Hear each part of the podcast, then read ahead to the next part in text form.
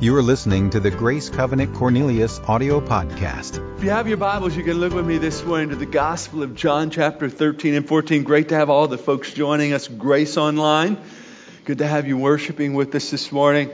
Uh, quick story, really, I think, interesting story. I, I just got an email last week. There's um, a care home down the road, and one of the sweet ladies who's been a part of our church family for years um, is residing in this care home, and they had, they figured out that they could get Grace Covenant on Sunday morning at the care home. So get, they've got this like 65 inch uh, screen TV, and they sent me some pictures, like 15 residents in this care home gathered in front of the TV, worshiping with us on Sunday morning in the care home as we're worshiping here. Isn't that awesome?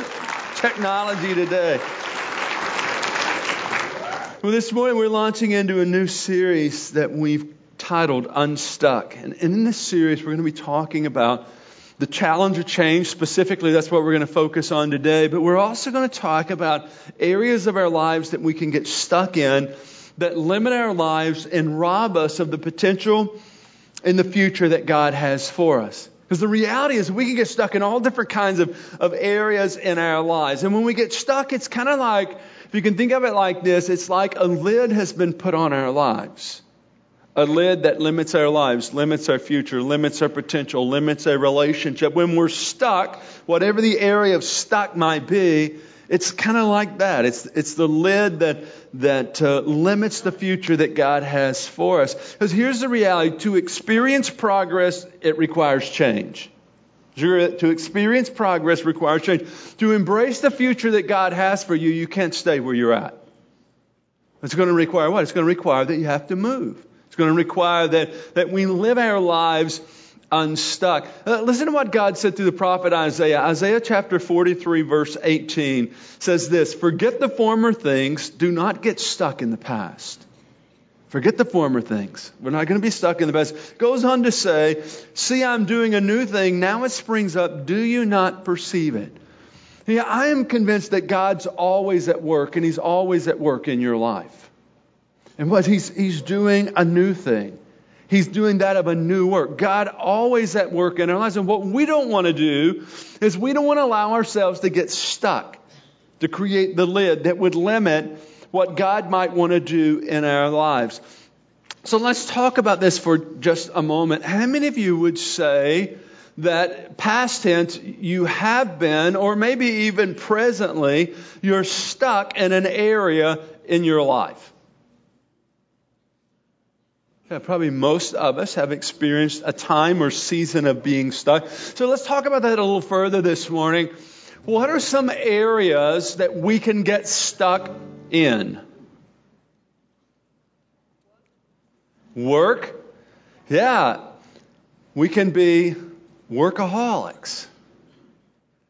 And we can get stuck in our work and we get so focused on our work that we're so stuck in our work, maybe that career path. Nothing wrong with the career path, but this is what I know. If we're not careful, we can get stuck in the work and the career path, and it can actually keep us from maybe the new thing, the, the future that God would have for us. But where else can we get stuck? Excuse me? Bad relationships. We can get stuck in bad relationships. Hopefully, you're not sitting by someone right now that you're stuck in a bad relationship with, but it can happen. We can find ourselves in relationships with individuals who are dysfunctional, and their dysfunction then detrimentally affects us. We can get stuck in bad relationships. Someone else, what, else, what other areas can we get stuck in? Finances. Actually, can I just kind of zero in that on a little bit? It's not finances we get stuck in, we get stuck in debt. Let's call it what it is. Finances doesn't stick us. It's debt that says. So we spend more than we can afford or our expenses exceed our income, and then we can have this thing called debt that can become a lid that can rob us of the future that God has. Where else can we get stuck? Family. Family. Family feuds. And we don't have time to talk about that one. Where else can we get stuck? Wrong thinking. Wrong thinking? Yeah, because the challenge with that is like, I think I'm thinking right. And I think I'm right because my wife says I'm always right because that's the way I think. And I can get stuck in my wrong thinking. And my wrong thinking can become so narrow and so limited that it becomes a lid. And I'm not seeing the perspective of others because I have wrong thinking. But I think my wrong thinking is right thinking and it has me going in a wrong direction. And I create a lid in my life. What about this? We get stuck in past failure. It was an issue, there was a happening, there was something in your life, and it was 10 years ago, but you're still stuck there today. You're living, you're breathing, but you're stuck. Failure, something of the past. I think we can get stuck in routines. Like my way is the only way, it's the right way. How dare we ever change anything? Well, we get stuck in. I mean, it happened just this morning. We come at seven o'clock for prayer. From seven to seven twenty-five, we have prayer, and this really messed me up this morning. When I came into the sanctuary, they had moved the communion table. it used to sit here. You can see the little indentions on the carpet. That's what I told them. It used to sit here and they moved it there. I thought, you can't do that. How are people going to find communion? Because the table's here. We can get stuck in routine. And the routine, I'm not against routines, but if we're not careful, that routine that you get stuck in can be that that, that limits or, or restricts your life. You know, all of these places are places that we can get stuck in but what we don't want to do is we don't want to live our lives that way, whatever that stuck might look like for you. you know, about this goes some years back, but when I was 14, my dad bought a brand new four wheel drive pickup truck. We had never had a four wheel drive pickup truck on the farm. And I thought at 14, I thought like you could never get a four wheel drive truck stuck. You go wherever you want, whenever you want. You'd never get stuck. Well, it had been raining for about about two days straight. Finally, the rain broke. Sunday afternoon, I wanted to go fishing, uh, and I thought I could go wherever I wanted because my dad had a new four-wheel drive pickup truck. So I loaded my fishing gear in the back of the truck. I take off across the cow pasture. I had to go down through a low place, and as I went down through the low place, I got the truck stuck. The four-wheel drive truck was stuck. Not just stuck, man, the axles were sitting on the ground. The truck was like on the ground. And I thought, oh my goodness, I'm in trouble. I'm stuck. And what I knew I couldn't do was wake my dad up from his Sunday afternoon nap to tell him I just got his new truck stuck. I knew that wasn't a good option. So I, I walked back to the house. I got a shovel and I thought, well, I'll just, I'll dig it out. And that didn't work very well. So then I walked back to the house and I taught my older brother into coming with a tractor to pull me out. Finally, we got my dad's brand new four wheel drive truck unstuck. Um, I kind of repaired the ruts in the cow pasture. And I never told my dad. I'm certain he probably figured it out and thought, well, lesson learned. But, but I, I, what I thought couldn't happen, wouldn't happen, did happen, and I found myself stuck and I couldn't get myself unstuck. As I was thinking about that story 40 years ago, I thought, wow, that, that's the way it happens so many times in our lives. We didn't aim to get stuck. Wasn't my plan to get stuck. But I ended up stuck. And you know, sometimes it's it's other people's fault that we get stuck, but most of the time it's our own fault. Turn to your neighbor and say, hey, it's your fault. Go ahead and tell them. It's true. Most of the time, most of the time, we stick ourselves. So, every one of us, regardless of age, race, gender, geography, we can get stuck in the process of life. But here's the good news this morning you don't have to stay stuck. Tell your neighbor, say, hey, you don't have to stay stuck. Go ahead and tell them. You don't have to stay stuck. You know, there's two primary choices in life. I think this statement's there in your notes. Two primary choices in life to accept conditions as they exist or accept responsibility for changing. And until we accept responsibility for changing, this is what happens we stay stuck. So the first step to get unstuck in your life, if you are stuck, is to say, I'm stuck. Is to come to that place of awareness and then be willing to change. If you're not willing to change, then you're in trouble. And that becomes the problem. Here's the problem today. We don't like change. We don't, most of us are adverse to change. Remember, it's been said, and I, I think this is probably pretty accurate, that the only person likes change is a baby whose diaper is full. we don't like change. Therefore, oftentimes we, we stay stuck. I came across this comic strip the other day, and I thought, wow, this says it so well. So let me throw this comic strip up. Now, this is a church setting, if you're wondering. Obviously, this wouldn't be Grace Covenant. I mean, this is probably the Baptist church down the street because they have more problems than we have. But notice the top slide who wants change? Notice everyone has their hand up. Notice the bottom slide who wants to change? Nobody. No one. Notice no one has their hand up. Why? Because, because we, don't, we don't like change. We all want better future. We want better situation. We want better life. We want better family. We want better workplace. No one wants to change. Here's the reality. We can always rely on change, good and bad, to happen through our lives. I mean, it's been said that the only constant in life is change, right? We can, we can count on it to happen.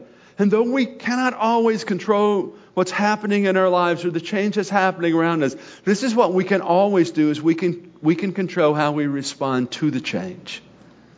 So I want to talk with you this morning about, about how we can navigate change in a healthy way. Because again, if you're not embracing a process of change, then this is what's going to happen in your life. You're going to get stuck. You don't want to get stuck. So we need to be embracing, embracing change. And when change happens, it's amazing. I've watched this play out so many times as I've been pastor now for 25 plus years. When change happens, individuals either come to a victim mentality or what I call a victor mentality. When change happens in your life, in your school, in your workplace, in this church, either either individuals have a victim mentality or a victor mentality. So what's a victim mentality? A victim mentality says, this is not fair. I will not change and I'm going to make everybody else's life miserable in the process. That's a victim mentality. I don't want to change. I like it just the way it was. I want to, I want it to stay like it is right now. It's a victim mentality. It's all about you. Or we can have a victor mentality. What's the victor mentality? The victor mentality is this I'm not certain what the future holds, but this is what I know. God is always consistently, constantly working for my good. So, whatever the future is, it has to be good. I'm going to embrace the change with a positive attitude. And so, the attitude you choose in the midst of the change really shapes the outcome. Again, in your marriage, in the family, in the workplace, in the home. So uh, we don't want to live with a, with a victim mentality. We want to have a victor mentality. And this morning, as we look to John 13 and 14, we're going to read a story that's about change. It's about change that's happening. And what's interesting is the change that's coming is for good, yet the disciples are having a hard time with it. Matter of fact, I would say that the disciples have a bit of a victim mentality. So as we read this story, John 13, beginning with about verse 33, what I want you to listen to and watch for is how the disciples are responding to the change that Jesus says is coming. So let's read a few verses this morning. Beginning with verse 33, My children, I will be with you only a little longer. You'll look for me, and just as I told the Jews, so I tell you now, where I'm going, you cannot come. A new command I give you love one another as I have loved you, so you must love one another. By this, all men will know that you're my disciples if you love one another. Notice verse 36. Simon Peter asked him, Lord, where are you going? Jesus replied, Where I'm going, you cannot follow now, but you'll follow later. Peter asked, Lord, why can't I follow you now? I'll lay down my life for you. Then Jesus answered, Will you really lay down your life for me? I'll tell you the truth. Before the rooster crows, you'll disown me three times. John 14, verse 1, Jesus said, Let not your hearts be troubled. Trust in God, trust also in me. In my Father's house are many rooms. If it were not so, I would have told you. I'm going there to prepare a place for you. And if I go and prepare a place for you, I'll come back and take you to be with me, that you also may be where I am. You know the way to the place that I'm going. So in this passage of Scripture, Jesus was informing his disciples of the coming change that was going to be for their good. But it's interesting, if you notice in the scripture, they were resistant to and overwhelmed by the very change that Jesus said was going to happen. So Jesus is, is saying, Hey, I'm getting ready to leave, and it's going to be for your good. But the disciples were so stuck in their present reality, they were so stuck in what they were enjoying in the present, that they were not willing to let go of the present to embrace the future that was going to be even better for them. So, what we see here is the challenge of change and oftentimes what can happen in our own lives when, when change comes our way. Again, what Jesus said was to the benefit of the disciples for their good, yet they were having a hard time embracing the change. See, constructive change generates certain emotions within us. It unsettles us, as it did the disciples. I mean, that's what we see in this story. Matter of fact, really quick, let me talk with you about four things that happens in our lives when, when constructive change comes. So we're talking now again, change that's for our good. In the, in the marriage, in the family, in your school, in the church. Even though the change is for our good and it is good, there's still these emotions that we, we're challenged with. The first is, is anxiety. Man, when things start to change, what happens? We get anxious, right? We get worried. We're concerned. I mean, the disciples were. I mean, here's Jesus saying, Hey, I'm getting ready to leave. And they were like overwhelmed with anxiety and worry. That's why Jesus said in John 14, verse 1, Let not your hearts be troubled. In other words, Jesus was saying, You don't have to be anxious. But what, when change is coming, one of the things we wrestle with is when we get anxious, we begin to worry. I know we've been navigating this recently in our home. Our daughter Grace, hard to imagine, just turned 15. And she this year went into the ninth grade, which meant this it was new school, new location, new teachers, new classroom, new friends. Everything was new. And needless to say, she was a bit anxious about that. Why? Because everything was going to be, everything was changing in her world. Now, we could have went to her and said, Oh, Grace, sweetie, we don't want you to be anxious. Why don't you just go back to the old school, to the same old classroom, to the same old teacher, to the same old eighth grade, and just be comfortable because we really want you to be comfortable. We don't want you to be anxious. I mean, if, she, if we allowed her to take that path of comfort, like the easy way, get this, she could be like 18 or 19 and still in the eighth grade. What, stuck? This is what I know constructive change, even change that's for our benefit, for our good, can create anxiety within us. Here's a second thing that can happen when constructive change comes our way is, is we can grieve. There can be grief. We grieve what used to be. We grieve how, how good it was. I, I hear this quite often. Well, it was so good 20 years ago. It was so good when we had to walk to school four miles uphill both ways. But there, there is a reality. We can, we can grieve what used to be. The disciples were there. I think maybe they were, they were reflecting back to the miracles and the fun that they had around the campfire and the conversations they had with Jesus, some pretty sweet times. And then Jesus is saying, Hey, I'm, I'm leaving. And I, I think there was some grief. The same thing can happen in us. Even change that's for our good can bring grief in our lives. I know this is not, not like really deep grief, but I know for me, living here in the area for 22 years, every once in a while I think back to what it used to be, what it used to be like around here before all of you showed up.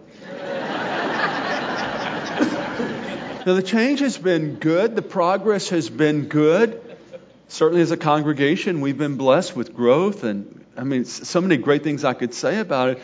But, but I do think back to what it was like 15 years ago when all the farms were still around here, and the cows and the dairies.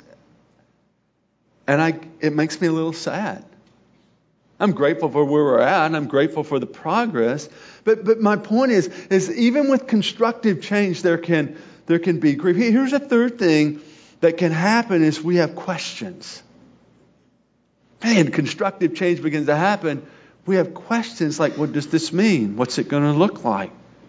What's this do to my career path? What does this do to my marriage? How does this affect my school? How does this affect my studies? How does this affect the college I was planning on going to? We have questions. The disciples had questions. If you look back in the text, Peter says, Lord, Lord where are you going? Well, I'm going to go with you. Can I go with you, Jesus? I, would like to. And, and this, the scripture doesn't say, but I think some of the other disciples were probably asking some questions too, like, how's this going to affect us? I mean, we left everything to follow you. Now, what does this mean for us? Questions. And then here's the challenge is we all like answers, right? I like answers. I don't like to be surprised. I tell the staff quite often, don't surprise me. I don't want to be surprised. I like answers, and oftentimes when we're talking about the new and the future and embracing the more that God has for us personally and corporately, and sometimes I feel like I have more questions than I have answers. I think that's part of navigating seasons of change. Here's a fourth thing that can happen when, when we have change that's, that's positive for our benefit. It, it can even generate fear in our lives. What do we fear? We fear loss of control. We fear the future as to what this might mean, what this might bring. What, fear begins to set in. I think that's what happened to the disciples. Again, Jesus said, if you look back to 14 verse 1, John 14 verse 1, he says, Let not your hearts be troubled. If you believe in God, believe also in me. And he began to talk about where he was going and what he was going to do. He began to talk about, hey, you can trust in God. You don't have to be afraid. Listen, God is good and He's always working for your good. I don't have all the answers, but this is what I know God is good and He's always working for your good. So, whatever change comes your way, you've got to live confident knowing that God's always working for your good, even in that area of change that you may not understand, that you may have questions about. Therefore, we can navigate seasons of change without fear. I don't have to be afraid. Why? Because I don't know how, but this is what I know God's going to work for my good. Listen, He's faithful. He's always going to be faithful. He can't be anything but faithful. So I don't have to be, I don't have to be ruled. I don't have to be ruled by fear. The constructive change is for our good because it helps us move from where we're at to where we're going. From where we're at to where we're going. Without change, we stay stuck and limited in our lives. So, again, change is necessary if we're going to embrace the great future that God has for us. I mean, th- think about this. Think about how horrible it would have been if Jesus, in this passage of Scripture we read, if Jesus would have said to the disciples, Oh, I'm so sorry. I didn't mean to make you anxious. I don't want you to have questions. I don't want you to be uncertain. Matter of fact, I just want you to be comfortable. So I'm not going to leave. I've changed my mind. I'm just going to stay here with you. I mean, think about how horrible that would have been. There would have been no cross. There would have been no resurrection. There would be no redemption in eternal life today. How bad that would have been for the disciples as well for us today. A constructive change is not always comfortable and it's not always easy. But again, if we're going to make progress in our lives, in this church, in your family, then change is necessary. So, so how can we navigate in the few minutes I have left? Wow, really quick, in the few minutes I have left. I want to leave you with three ways that you can navigate change in a healthy way. Because again, ch- listen, change is coming, folks. It is the reality. So, so, how can we navigate change in a healthy way? First is this know that change is necessary for progress. So, if you want progress, what are you going to have to have? You're going to have to have change. Don't want progress? Then just stay stuck in your stagnant, mundane, pitiful life. Enjoy it. That was, that's extra. this is what I know. Change is necessary for progress. Interesting as you look back into history as the statements that were made concerning change that would bring progress. Let me, I, I, did a little digging. Let me just read a couple of these for you. The literary, the literary digest in the year 1889 had this statement concerning the automobile. The ordinary horseless carriage is at present a luxury for the wealthy, and although its price will probably fall in the near future, it will never, of course, come into as common use as the bicycle. Let me ask you a question. How many of you rode a bicycle to church today? Popular Science Magazine, 1901 was the year. We find this statement As a means of rapid transit, aerial navigation could not begin to compete with the railroad. Like, right. I mean, we, we read statements like this and, and we laugh, but I think they illustrate that change is necessary for progress. Change is necessary for you to embrace the future that God has for you. So we, we want to remind ourselves, man, change is not my enemy. Change is my friend. Why? Because change, the constructive change has opened me, open in my life. It's opening your life to the more that God has for us. Here's a second point of action necessary to navigate seasons of change well. It's this. Choose to live with a positive attitude. So when change happens in your life, in your workplace, in the church, in your school, you can fight it or you can embrace it. You can curse it or you can celebrate it. You can complain about it or you can be grateful for it. The choice is yours, but know, know this your attitude is going to shape the outcome. Your attitude is going to determine whether you stay stuck or whether you live your life unstuck. Listen, just get you a good, rotten, negative attitude and you'll stay stuck. And you'll miss. But again, it, what? It becomes a lid on your life. And we're going to, we're to, we're to process constructive change with a, with a positive attitude. Lastly, here's the third way that you can navigate seasons of change. It's this. Choose to remain flexible. Remain flexible. I love the quote, one of my favorite quotes. Here it is Blessed are the flexible, for they will not be broken. we just want to be flexible. Flexible so that we can embrace the season of what God of what God's bringing. In Matthew 9 17, Jesus talks about wine and wineskins. And he says something like this. I'm going to paraphrase it. He says, don't put new wine into old wineskins.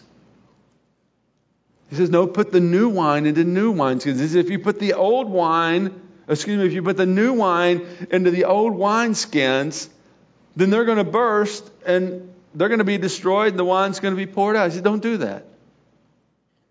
Put the new wine into new wineskins. What was he talking about? I believe he's talking here about being flexible as you would put new wine into old wineskins, the problem is, is they were crusty and, and rigid and hard. But they had no elasticity. They had no flexibility. So in the fermentation process, what would happen? The wineskins would burst. We ruined the wineskin, we lost the wine. Jesus said, no, put the new wine into new wineskins that are flexible. Listen, this is what I believe. Ongoing, consistent Every week, every month, every year, God wants to bring new wine to you in your life, for your family, for our church family. Well, we want, we want to be those who have what? New wineskins. What, that we are, what, we are flexible to embrace the future that God has for us. It was Harold Wilson who wrote the following. Listen as I read this. He who rejects change is the architect of decay. The only human institution that rejects progress is the cemetery. Want to reject progress? Want to reject change?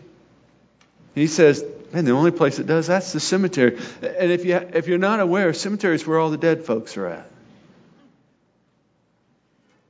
We don't, we don't want to be old wineskins. We want to be new wineskins. We want to be flexible so that we can embrace the new that God's doing. Listen, what I'm confident of today is that God's plans are for your good, but you'll never fully embrace the good until you're willing to change.